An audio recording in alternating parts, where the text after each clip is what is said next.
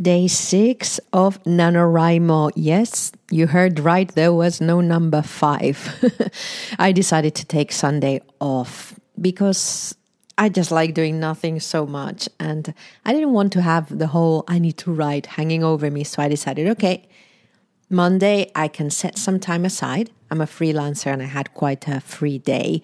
So I will do some stuff in the morning, go and do some exercise in the afternoon, and then after my walk at four o'clock, I will sit down and I will write 3,000 words to make up for the day when I didn't write 1,600 words. So, yeah, I know 1,600 times two is more than 3,000, but around that. And I've done it. I did it. I wrote, yeah, more than 3,000 words and I've hit 10,000 words. So I am one fifth through. Of course, the question is always, uh, yeah, you write all these words, but are they good enough?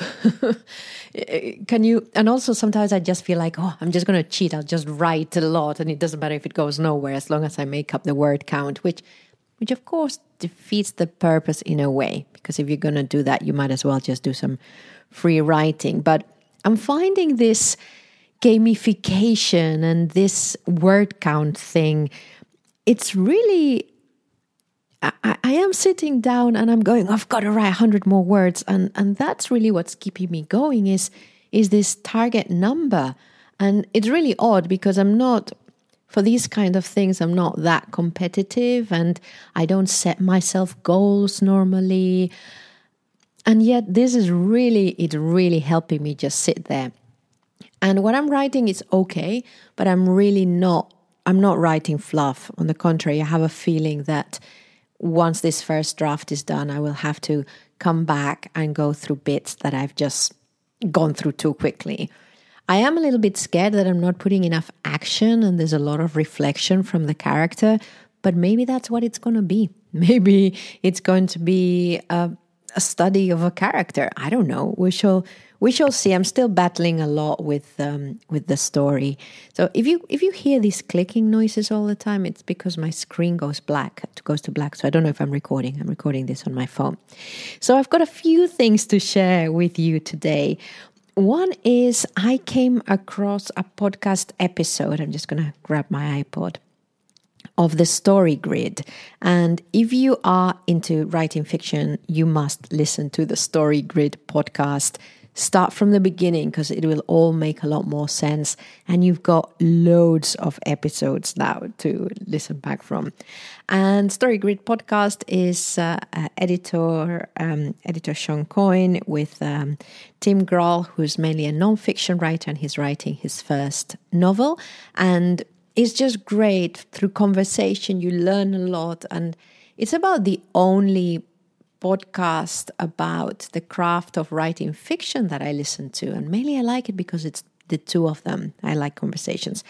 But they've got an episode which was released on the 7th of September 2017 with questions and answers. It's a Q&A part 2. And if you haven't been listening to the podcast, well, it's not a bad one to listen to. There's not too much reference to to the novel.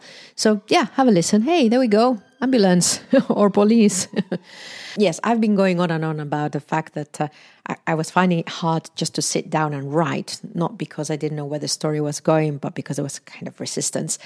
And I really like what um, Shawn Coyne said in this episode today.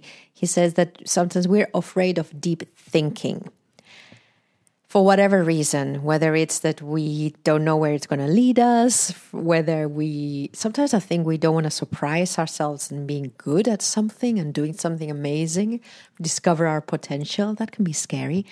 But I really like that because it really, for me, it is that is there is something that wants to preserve my energy and maybe even my sanity from discovering something in this novel. I don't know what it is, but I'm sure it's there somewhere. And I like that, the being afraid of deep thinking.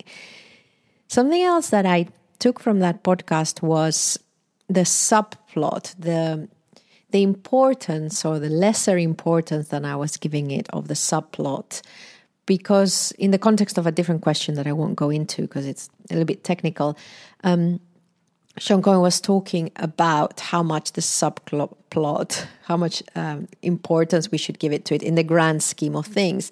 And I really took from it, yeah, the subplot is really just to to to build the world of of the book, to enrich the story.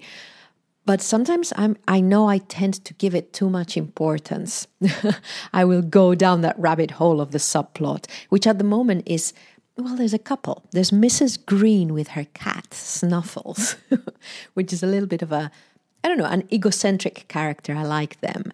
And then I've got something is emerging, which is quite interesting, with this neighbor called Steve, which I don't know. I've discovered my character. She's been really, really holding back from, well, one, from sharing anything with anyone, but mainly from sharing stuff with men. She's just discovered and realized this that she hasn't had any deep conversations with men since um, she split up from her ex, from her uh, ex husband now.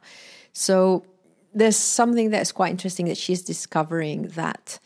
Um, opening up and just talking, having deep, meaningful conversations with her neighbor. Uh, who is who also is quite interesting guy i'm discovering he's uh he can be quite deep and he can you know he holds uh, stillness quite well she says uh, but he's also a little bit like you know these kind of uh, um, people who don't never stop and yeah i've got to go who always seem busy and stuff so i'm quite warming up to this character and i'm gonna see if i can bring him in a little bit more.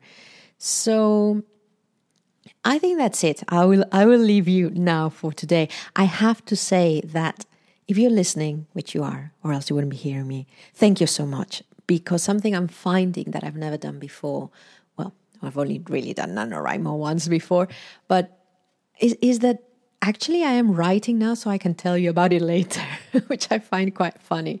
And this morning I was thinking, oh, shall I leave it? You know, when you haven't done it for one day, can I be bothered? Is this story good enough? I'm still not sure. Uh, is this is it viable? Does it make sense? Blah blah blah blah blah. I'm thinking, well, I've got to do it because I've been doing this podcast now, and I don't want to go and just delete all the episodes and, and say sorry. so um, I know there's not many of you listening, but I know there are some of you listening. So there you go. And do check out episode four of uh, Word Maze podcast, which has some other stuff there, some words, some books, and some writing advice. All right. Well, thank you very much for listening. Uh, yeah, this has been day six of my NaNoWriMo. I'm Pilar Orti. All right. Happy writing.